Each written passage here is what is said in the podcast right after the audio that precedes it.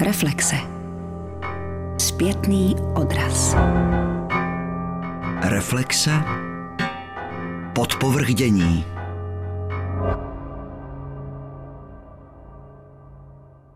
Nakolik evidentní bylo v roce 1989, že se chystá změna systému nebo předání moci, případně sametová revoluce?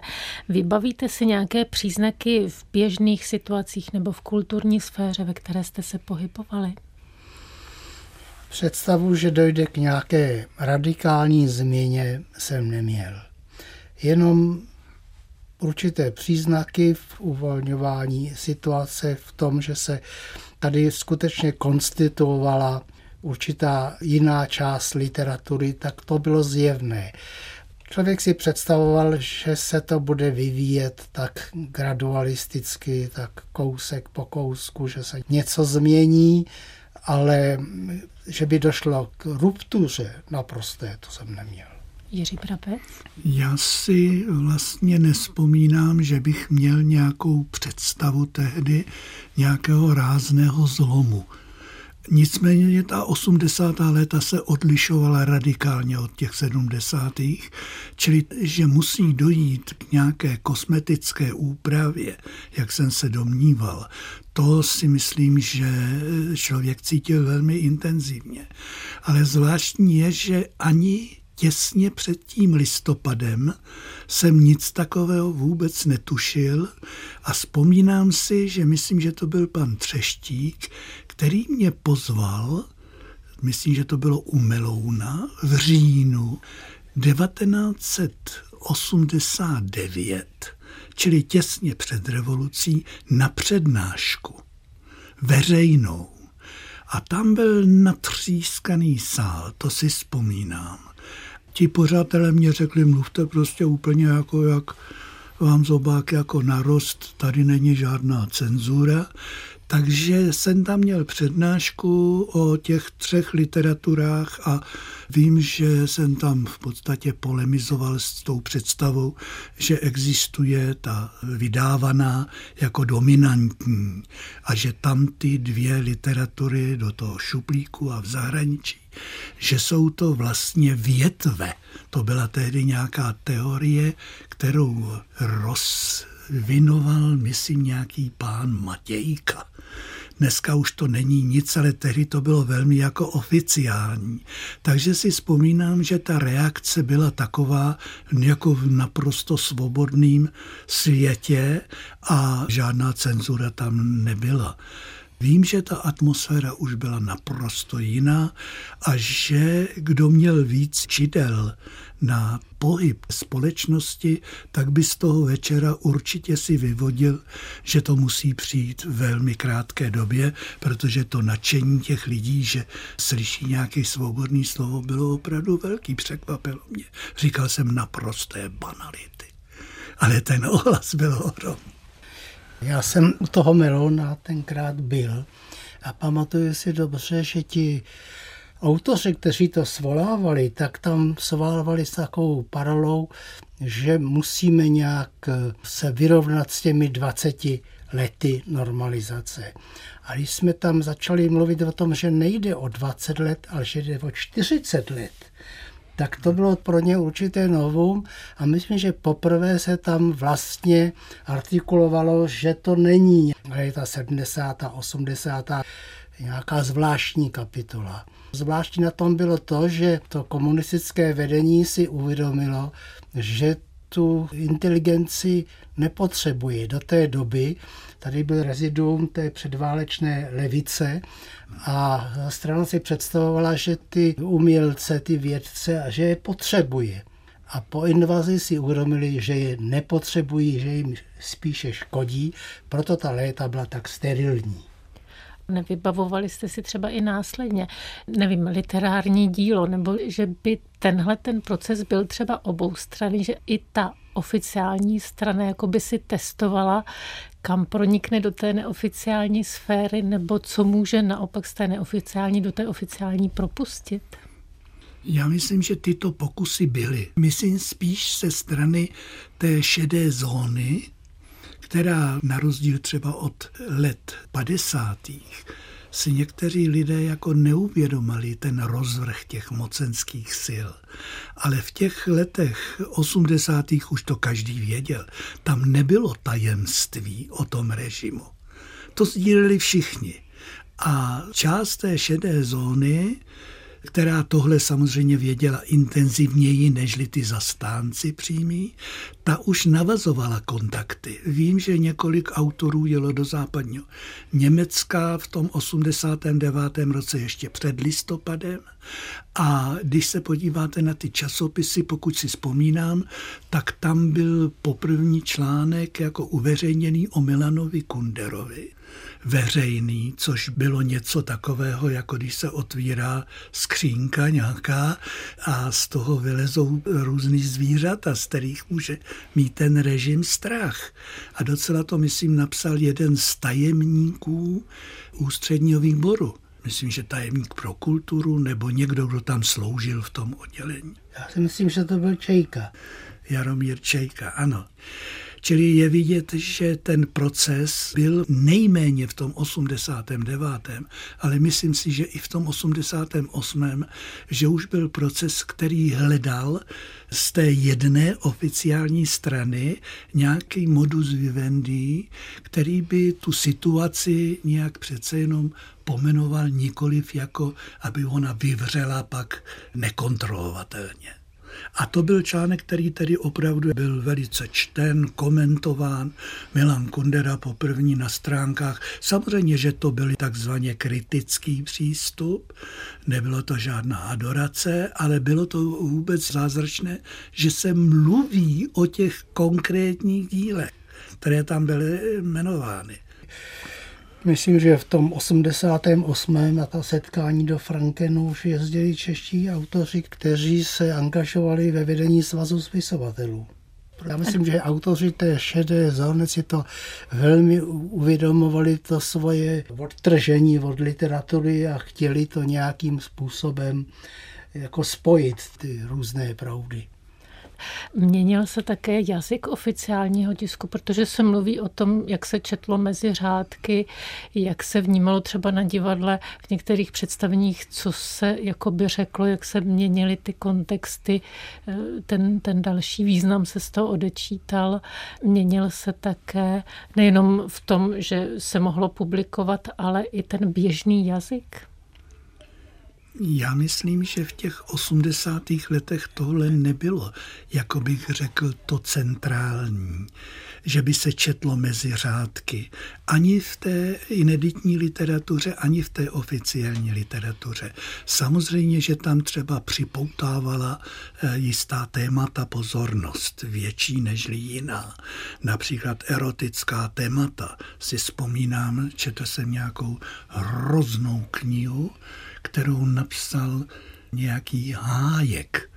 Nevím, jestli je to ten dotyčný hájek, který existuje dosud, ale byl to takový příklad naprosté prostě nemohoucnosti tvárné, nicméně otevřená sexualita, že by se za ní ani nějací býtníci nestyděli. Čili bylo tam spíš takové to prolamování do toho jiného světa, nejen samotným textem, ten byl většinou špatný, ale tím tématem. A to, když se podíváme na literaturu 80. a 70. let, tak to bylo jisté novum. A je to například vidět, když se podíváte na poezii třeba Sísovu, tak on začínal jako takový smyslový, pubertálně otevřený básník na začátku těch 70. let. 60. let. Koncem 60. a začátkem Newton, 70. Newton za neúrody a Black. Ano, 60. ano. let. Ale z 60, myslím, už konec. Konec. A jenom jsem chtěl říct, že bylo příznačné, jak on to téma podstatě erotické, jak postupně vystrčí z toho svého díla. Už tam zbývají jenom takové pubertální pošklepky, ale z toho díla už to odchází. A v těch 80. letech vidíte, že to tam přichází zase. To znamená, jednou je bylo vidět, že je to sféra, která se nehodí, ale po druhé ona signalizuje, že tam je to prolamování určité, prostě jít jinam. To ta literatura cítila oficiální, protože on ji totiž nikdo nečetl. Jako náklady byly vysoké, ale tu oficiální literaturu neměla svůj okruh čtenářů pokud takhle doléhala tahle nutnost hledat třeba nebo otevírat témata uzavřenější nebo skrytější, je to příznak toho, že literáti přeci jenom měli nějaké nadání, ale přizpůsobovali se těm potřebám tehdejší oficiální sféry nebo té šedé zóny, že prostě teď to bude takhle nevýrazné, ale přece jenom v sobě popírali nějaké nadání. Já si myslím, že to je vidět třeba na Ladislavu Fuxovi velice zřetelně, protože na určitou objednávku napsal ten návrat ze žitného pole a toho mladého Fučíka, ale pak napsal román Vévodkyně a kuchařka, který teda chtěl asi lepší redakci, ale ty určité části toho uchopení doby, kdy vlastně v tom cítí člověk ohlas Musila. Já v tom vidím ohlas Musila, protože tam je zobrazena doba takového bezesmyslu, povrchní, jenom že se dělají věci jen tak, jako na oko a neví se vlastně proč. A myslím si, že tato část vévodkyně a kuchařky je velmi symptomatická pro vyjádření podoby tehdejšího vývoje, nehledě k tomu, že tam jsou geniální celé části, třeba to hm, obraz toho krematoria je úžasný, ten to asi 50 stran vylíčení krematoria, ale to všecko si myslím, že to je takový nejlepší obraz té situace a pochopení té situace, ale že by to někam mířilo, myslím, že na to neměl odvahu ani síly. Ale příklad je to opravdu velice názorný, protože tady je vidět ten rozdíl právě na tom autorovi, jak si říkal, mezi 70. a 80. lety. A z toho se dá lecos odvodit. To je otázka normy, která je kladená tím systémem, který vždycky má určitou normu. A u skutečných spisovatelů, který se snaží tu normu úplně vyplnit, třeba budovatelský román, nebo e, změna tématu na začátku 70. let, boj za míra, nevím, jaká další témata, tak ti spisovatelé, i když chtějí, tak se té normě vymykají. Vždycky mě fascinovalo řezáčův nástup, který je takovou klasickou knihou budovatelského románu.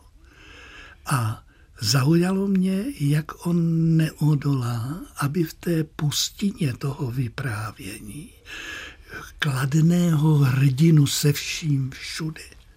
Najednou ten kladný hrdina ale musí být nějak charakterizován. A on si kroutí knofliky. To mě velice je symptomatické, protože musíte oživovat tu figuru. A to už je mimo tu normu, protože ta norma je obecná. Budovatelský román. A v podstatě pro toho autora může být třeba i tlak na něj vyvíjen, ale on, i když chce vstříc stoupit, tak e, se mu to nepodaří. A tohle bych řekl, že je i pro tu literaturu těch 70. 80. let, která by měla být právě zkoumaná z toho, jak ta obecná norma bojujeme za mír a tak dále a tak dále, jak e, tato norma už jenom jde po tématu, tak vidíme, jak je to různé uchopení té normy.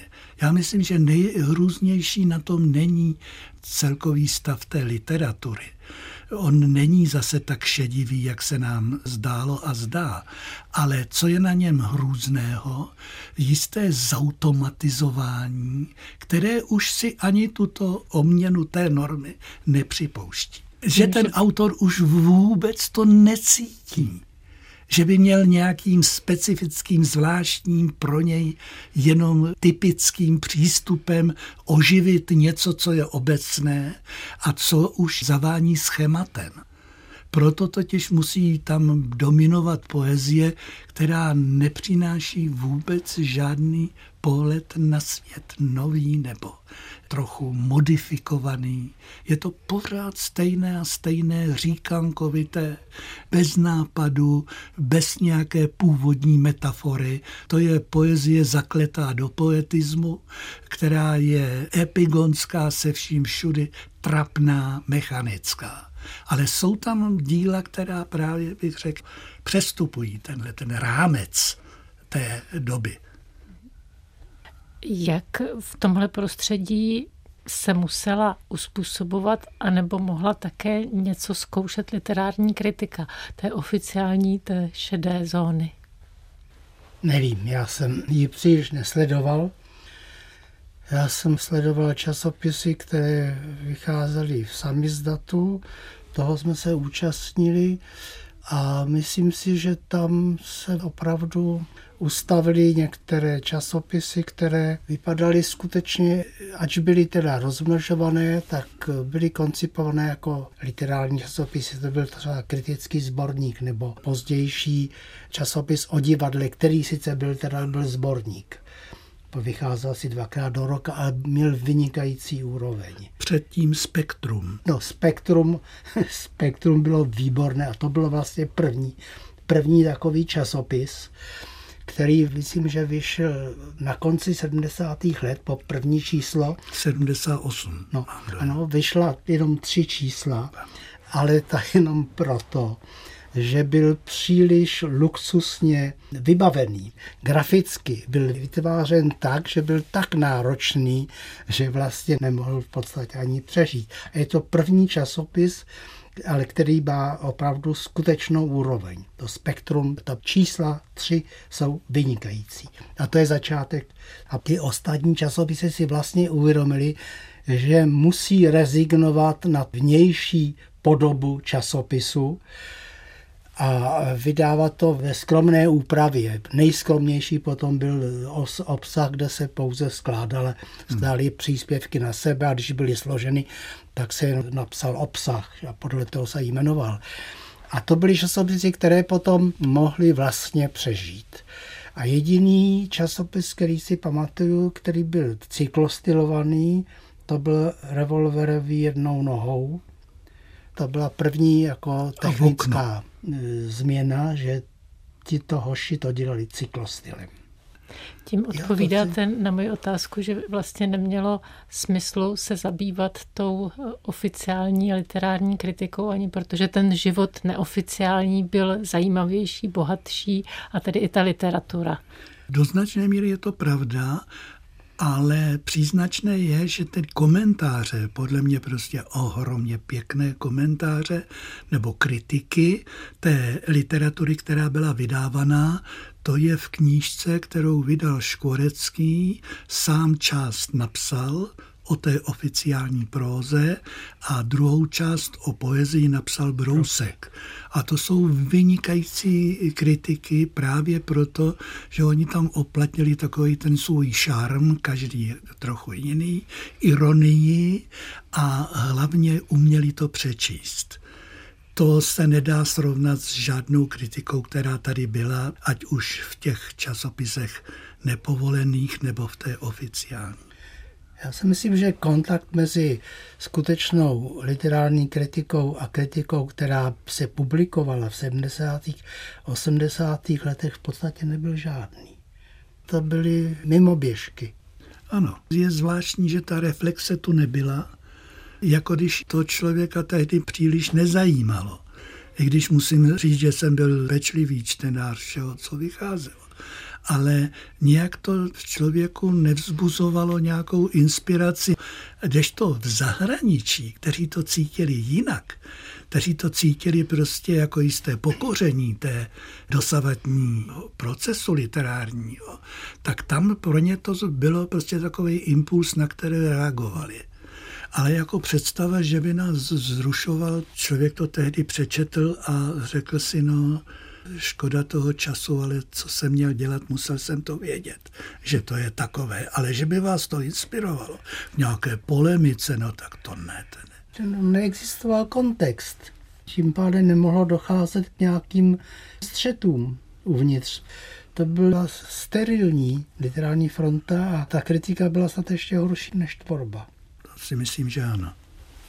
Pokud v té době někdo se zajímal o literaturu neoficiální, předpokládám, že se vás někdo někdy zeptal, co číst z této oblasti, nebo chtěl půjčit nějaké rukopisy, byl zájem o tu aktuální tvorbu, anebo taky někdo měl zájem o věci, které byly starší, které z té literatury zmizely třeba koncem 60. let nebo ještě dříve? Myslím, že o obojí byl zájem. Ovšem zase můžeme říct jenom u určitého okruhu.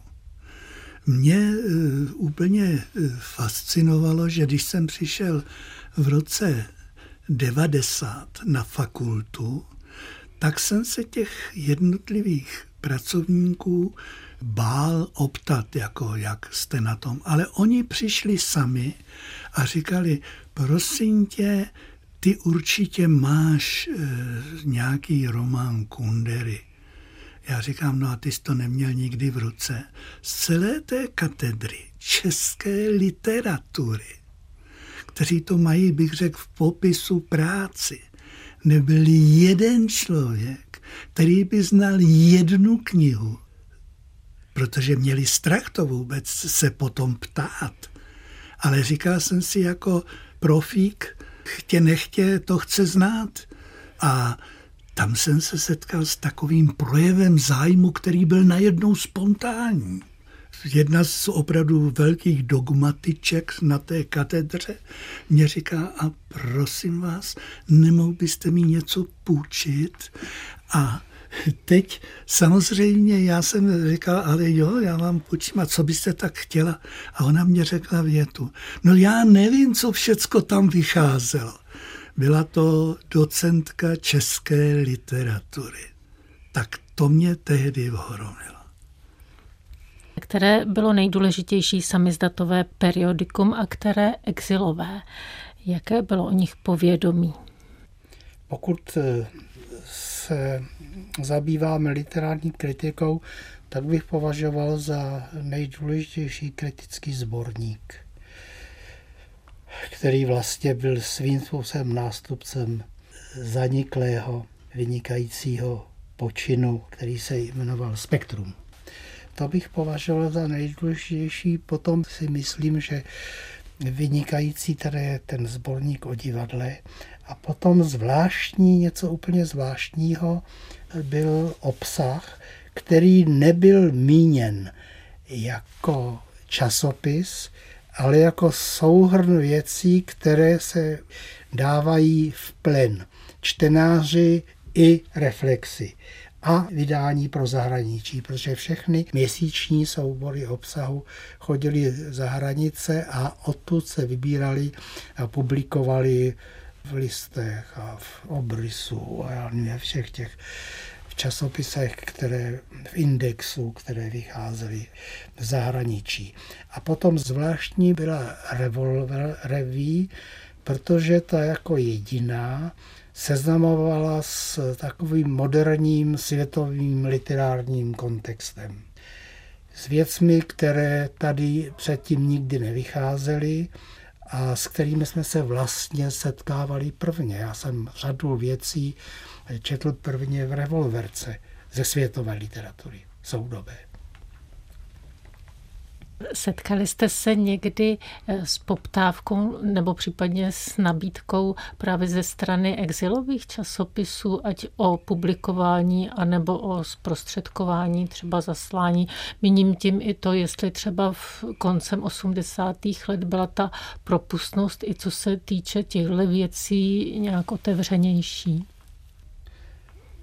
Něco z toho, co jsem někdy jako napsal, tak se třeba přetisklo jako be, bez mého vědomí venku a tenkrát jsem se účastnil, účastnil toho pražského vydání svědectví, které tady redigoval Vaculík.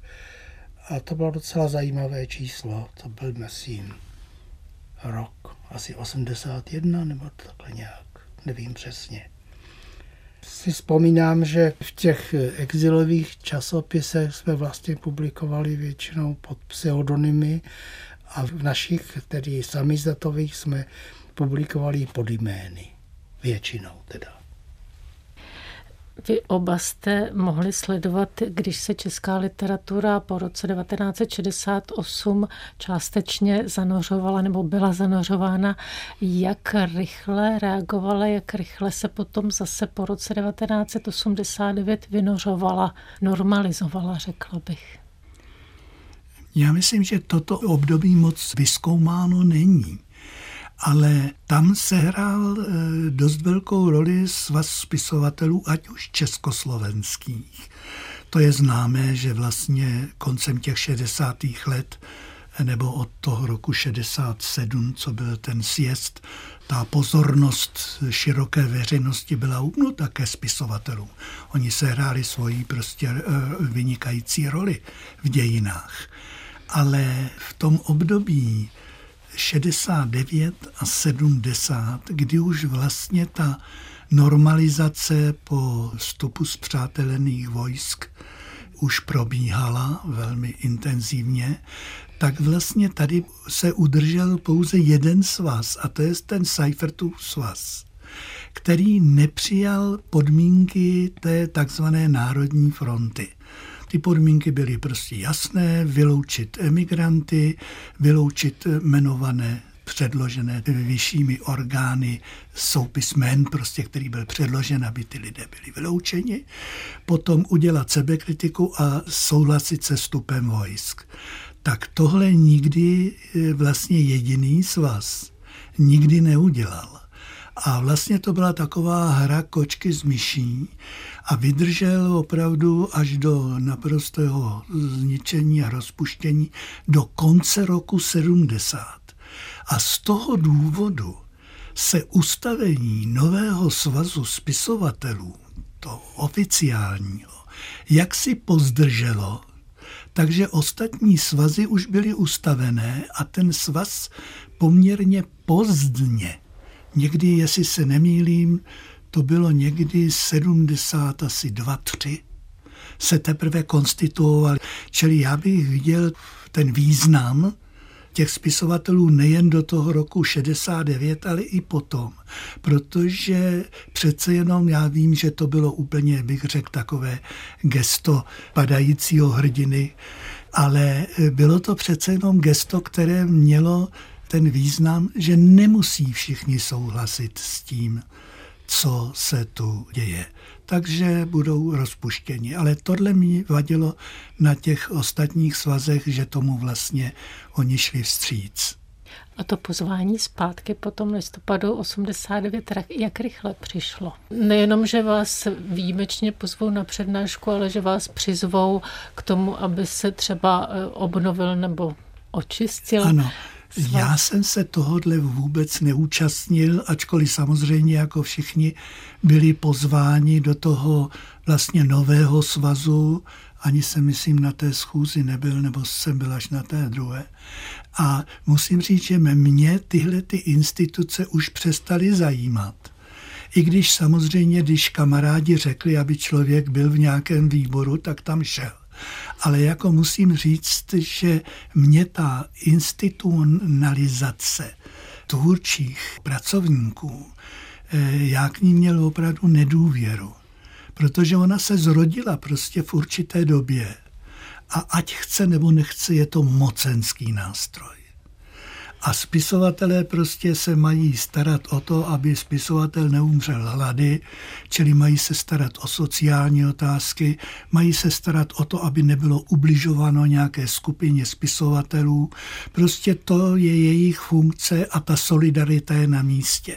Ale aby to byl nějaký orgán, který prostě zaštiťuje spisovatele, spisovatele mají být diferencovaní, navzájem odlišní a e, spojuje pouze sociální problémy, které mají všichni stejné. Ale jinak nic. Já si nepamatuju, co ten svaz spisovatelů vlastně dělal na konci 89. a na počátku 90. roku vůbec nevím.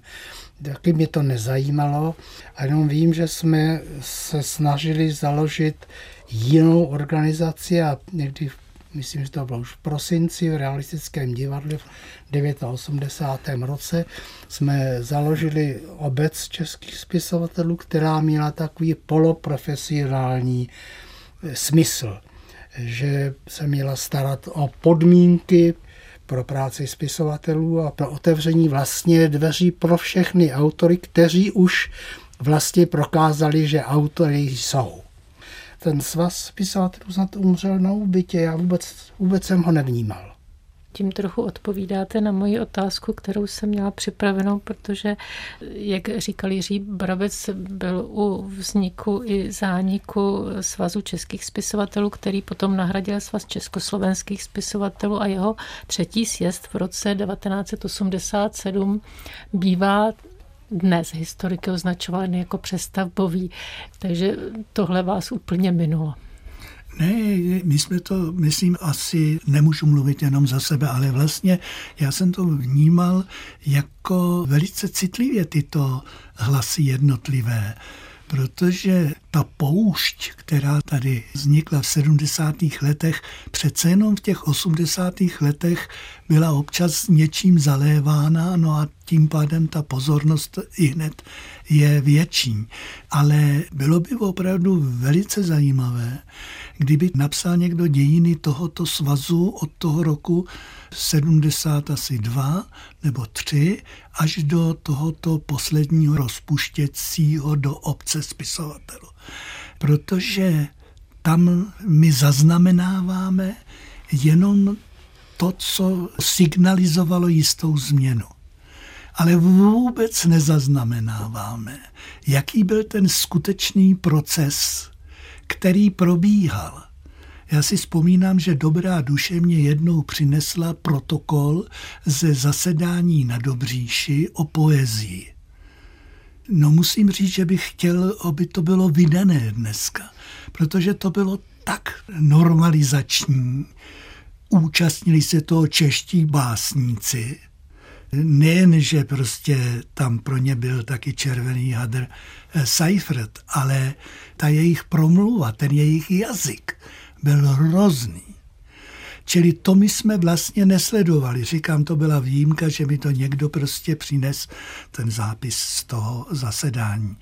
A ty výjimky, my bychom mohli určovat jejich význam právě na pozadí z toho, z čeho to byly výjimky z toho žargonu, tím pádem také i ty věci, které nám dneska zní prostě jako normálně, jako řekli, že každý den bude noc a lidi plesali, že to nikdy neslyšeli a je to ohromný. Čili ten význam toho jiného jazyka nebo jiného problému byl samozřejmě daný kontextem. A bez vysvětlivek se ten kontext dneska už nedá jenom přepsat, a říct prostě všichni tomu rozumíme. Nikdo tomu nebude rozumět, když se ztratí kontext, ve kterém ta promluva vznikla. Ale na to je otázka taky, kdo ten kontext může objektivně napsat. Jestli pamětníci, kteří byli uvnitř toho svazu a toho hledění, anebo jestli je to možné nahlédnout byť jenom z těch protokolů, nebo jaký velký celek by si musel historik v tomhle to vzít, jestli by musel načíst zpětně tu literaturu a ten kontext by se mu vyjevil, nebo by zemřel nad tím. Myslím, že to musí udělat historik. Musí být historik, který musí vlastně exponovat ten kontext a jako srovnat ty věci a tam potom jsou vidět ty určité malé pohyby, které třeba nebyly jsme stoje zaznamenat, nějaké úhyby nebo nějaké úlitby. To všecko to musí udělat teda historik na základě studia a myslím si, že vlastně účastník k tomu není příliš uspůsoben. Účastník tehdejších dějů. Ale zase na druhé straně bychom neměli se domnívat, že existuje nějaká objektivita, která je nad těmi jednotlivými svědectvími, které jsou vnitřně rozporné. Taková objektivita neexistuje.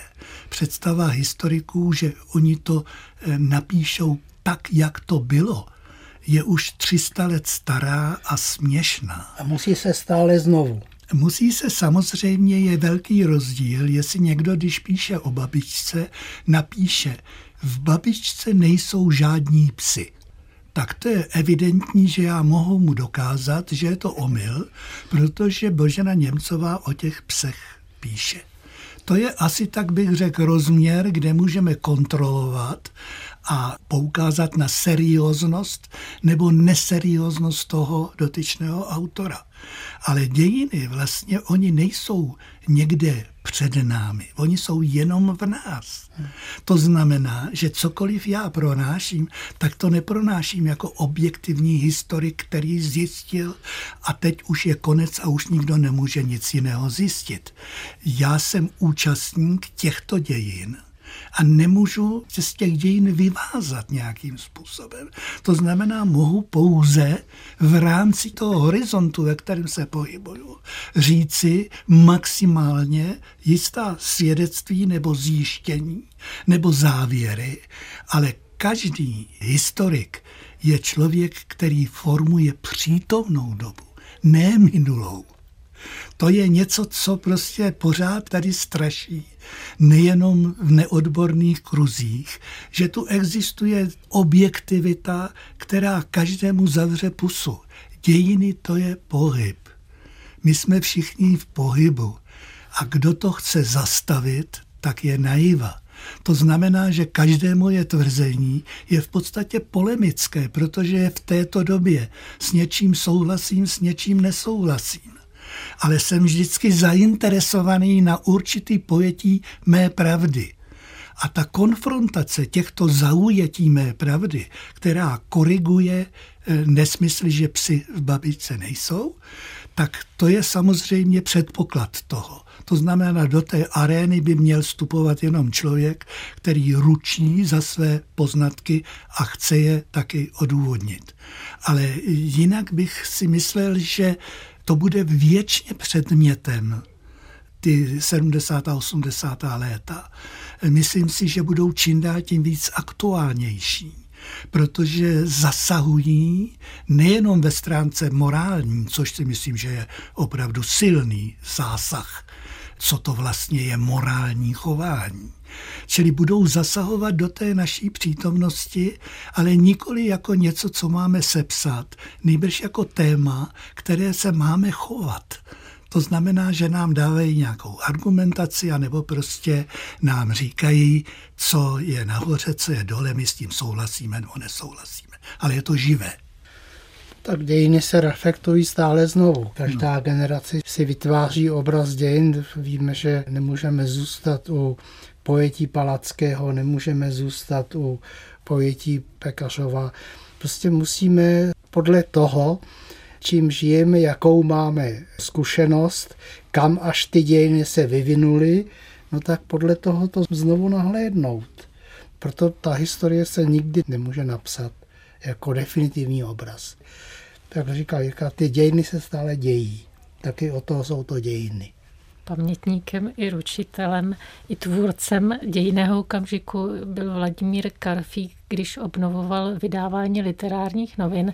Vy už jste měl redaktorskou zkušenost v 60. letech 1965 až 69. Proč vám stálo za to obnovovat literární noviny a jak žili v době vašeho šéf redaktorského vedení do roku 1999? Ani přesně nevím, jestli byla taková představa, že se musí, protože ty, ty dějiny těch eh, literárních novin jsou přetržité, že jo? tak kolikrát byly zastaveny, kolikrát se obnovovaly. Takže vlastně tady vyvstala otázka, jestli se nemají obnovit. A ono to souviselo s vydáváním lidových novin, s obnovou tohoto tradičního deníku. Já jsem tenkrát měl určitou představu, která vlastně trošku zasahovala do roku 68, protože v roce 68 se uvažovalo o tom, že se to připravovalo, dokonce už byl připravený dům, byla připravená redakce, že začnou vycházet lidové noviny. Měl dělat Lím a předsedou redakční rady měl dělat Karel Kosík. A už tenkrát jsme uvažovali o tom, že deník bude mít svou literární přílohu jako literární noviny. Ta intence už tady byla z 68. roku a když se potom změnily poměry a ukázalo se, že je třeba nějakého týdeníku a že je na co navázat, tak jsme si řekli, já jsem to nechtěl dělat samozřejmě, já jsem si myslel, že to bude pokračovat v tom Milan Jungman. Milan Jungman nechtěl, že říkal, já už jsem tak zralý na to, abych to pozoroval a neúčastnil se toho aktivně. No a uvrtali mě do toho, tak tenkrát jsem jako nebyl tak úplně ještě úplně nejstarší ze svých kolegů, tak jsem na to přistoupil a řekl jsem, že tu redakci obnovíme. Jenomže představoval jsem si to tak, že to bude skutečně velká literární příloha, jakou známe teda z Frankfurter Allgemeine nebo z německých časopisů, to je Fejeton, že jo, kde jsou zásadní věci, to je velký formát a není výjimečné, že na stránce celého formátu jsou eseje. To u nás je jako nemyslitelné, protože vždycky se to tlačilo do stále menšího formátu s obavy, že to lidé jako neučtou, takové zásadní věci. No a tak jsem si myslel, že tedy ta příloha by se měla udělat. Ale nevím, co v tom bylo. Jestli v tom byla taková určitá předvídavost nebo nějaká obava, že se mi podařilo do těch lidových novin v roce 90 jsme vložili týdeník jako přílohu a ten týdeník jsme koncipovali samostatně se samostatnou redakcí, se samostatným špíglem. Prostě vypadalo to, že to je možné do té doby, než um, lidové noviny zjistili, že na to hospodářsky nemají. A ta určitá nevýhoda stala výhodou, že jsme se mohli normálně oddělit a vycházet samostatně. Vidím v tom určitou nelogičnost, aby v jednom deníku byl ukryt týdeník, ale úplně samostatný. My jsme skutečně ty dva roky, to byl rok 90 až 92, my jsme vlastně nekonzultovali spolu s tím deníkem obsah novin. My jsme byli opravdu autonomní. Nebylo to normální, ale pak se ukázalo to být výhodou v situaci, kdy jsme se dělili. Stavěla se vám snadno redakce literárních novin?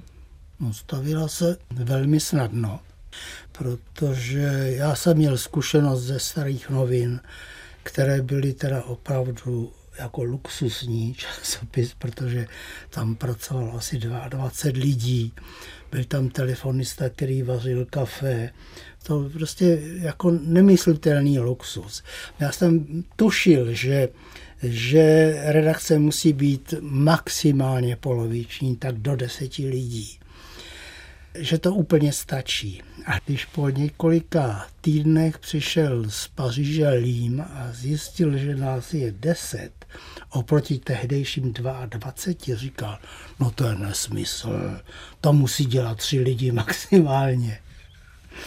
No, takže zase vám to naráželo na určité zkušenosti. Třeba Sergej Machonin neustále říkal, že prostě musíme přijímat nové a nové lidi.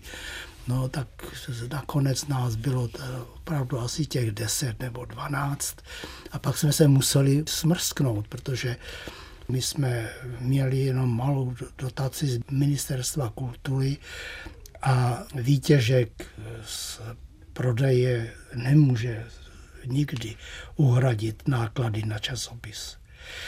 Ale to složení bylo jednoduché, protože jsem oslovil své kolegy a lidi, oni, u nich jsem si myslel, že to budou dělat dobře a netušil jsem, jak dobře to jsou schopni dělat. Třeba pro mě neuvěřitelné překvapení byl Ivan Verniš, kterého jsem dobře znal z Lorety A věděl jsem o jeho schopnostech, ale myslel jsem si, že to bude problém, aby dělal toho denního redaktora. Ale to jsem byl teda udiven, protože Vernis přišel v pondělí a odevzdal všecko, co měl. Odevzdal, odevzdal už napsané na stroji, všecko prostě ažur. S ním nebyl jediný problém třeba s termínem nebo s něčím takovým. Takového profesionála jsem nezažil nikdy. Ale musím říct si, že když se podívám na ta čísla zpátky, tak ten Ivan tam přinesl vlastně všechno začínající, co se potom stalo literaturou. To já jsem jenom zíral v těch starých novinách. Tam byl člověk, který příspěvky předem četl a odpovídal na ně a vyřazoval je. A redakce už dostávala jenom takový sukus z toho. Verniš to všechno musel dělat sám. Všecko, co přišlo, jenomže on to dělal nějak nějakým šestým smyslem, podíval se na to, hodil do koše, podíval na se to a co vybral, tak to všechno mělo nakonec raison d'être a v té literatuře funguje. Nakolik, pokud se podíváte zpětně a ne objektivně, což není možné, ale nakolik normalizace vychýlila tvůrčí normalitu? Dá se na to odpovědět? Ono je pak otázka, co to ta tvůrčí normalita je. Že já si myslím, že brát jako tu normalizaci v rovině kulturní jako něco přínosného je absurdní. Bylo to určité zastavení nějakého procesu, znovu nastolení neživotných norem, co dělat a co nesmí se dělat. O tom není pochyb. Ale na druhé straně jsou básníci a jsou autoři, kteří díky tomuto absurdnímu a odsouzení hodnému tlaku, jako kdyby na něj čekali. A právě v té tísni a v tom jistém vyřazení vytváří dílo, který je svědectvím něčeho, co by nikdy nenapsali. A protože je to dílo, které vzniklo pod tlakem – a muselo ten tlak překonávat, tak jsou to většinou významná díla. Já tu mám třeba na mysli Karla Šiktance, kde třeba Tanec smrti nebo Český orloj, přece víme, jak vznikaly. Ten člověk byl zcela vyřazen z celého provozu, na kterém tak lpěl a byl to jeho svět a najednou se odstne prostě opuštěn i některými přáteli a dívá se po tom světě a z tohoto dívání vidí tu svou existenciální situaci. Něco obecného, najednou to přerůstá. Tvé utrpení je utrpení naše. A z toho vytváří se dílo, čili řekl bych, některé historické situace v dějinách vytvoří tlaky na umělce, které mají za následek velké hodnoty. Byť ten člověk je ničen, ale i z toho ničení často vzniká tvorba, která je navzdory. A to navzdory je to něco, co člověka fascinuje. To právě bych chtěl říci, že se to vlastně týká nejenom jednotlivců, ale to na tom je vlastně založen úspěch literatury 60. let, protože co vzniklo, tak nevzniklo nějak sua sponte, že by to vyvřelo z nitra těch autorů takového autonomního, ale to všecko je jako důsledek vzdoru k nějakým, k nějakým obecným poměrům, důsledek tlaku. A tlak je skutečně, společenský tlak je nezbytný pro vznik skutečného díla. To, co ty říkáš, to je, myslím, velice důležité, protože ta literatura 60. let se často bere jako reaktivní. Reakce na něco, to je velký omyl. To je eh, orientace mě ve světě, toho, který píše. Tam spíš šlo o to vyrovnat se s tím světem, který prostě je svět nesmyslný, absurdní, ničivý. A ten autor to cítí. A potřebuje se spíš nežli reagovat na něco konkrétního třeba. Spíš prostě reagovat, co s tebou v tomhle zoo, jak říká Holan, co s tebou v tomto zoovadělém světě. To myslím, že celou posunuje tu eh, stránku nebo ten problém eh, někam jinam a proto bych jako odděloval tu estetickou stránku, to znamená problém prostě té hodnoty estetické, od hodnoty mravní nebo od mravních problémů, protože to se zaměňuje a to je velký omyl.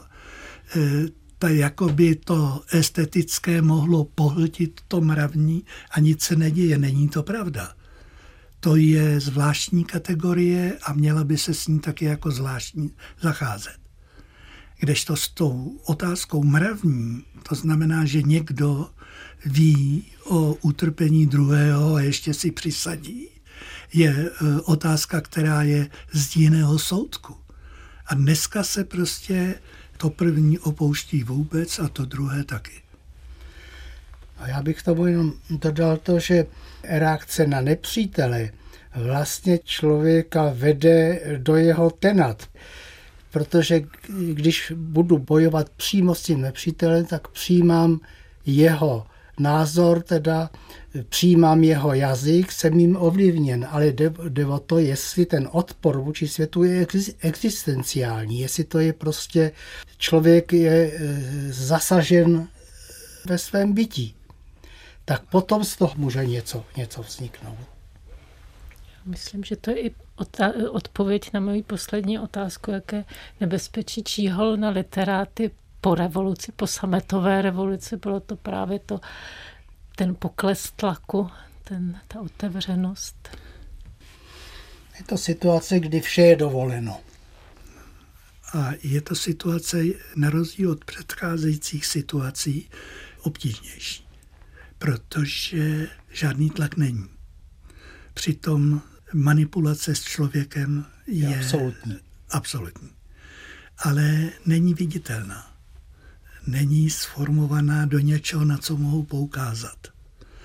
A ten autor, eh, vidíme to na české literatuře, je v tomhle, bych řekl, jako v tomto postavení dosti smutné protože na jedné straně bych chtěl vyjádřit ten pocit, který je dost obecný, to je rozklad těch hodnot, ke kterým přihlížíme a docela někdy i zatleskáme. A je to rozklad mrevních hodnot, rozklad tradičních hodnot, rozklad prostě jistot, který si dávali generace po generaci to mizí a ten člověk je sám jako autor. A proto taky vidíme, jak ta literatura vypadá. Je to eh, literatura, která zápasí teda musím říct, která mě zajímá. Zajímá mě jenom ta, kde o něco jde, protože řekl bych 80% literatury vypráví příběhy. Jako kdybychom neznali prostě e, příběh, který e, je stokrát napsán ještě po sto první a ještě špatně a máme ho geniálně vystěžený, ale on ho opakuje. A jak si pomáhají prostě těmi eh, zdádlivými aktualitami, jak se vtírají ke čtenáři, jak eh, nedbají na to, že je to český jazyk, který něco eh, latentně obsahuje, nějaký nárok taky na to, kdo s ním užívá ten jazyk.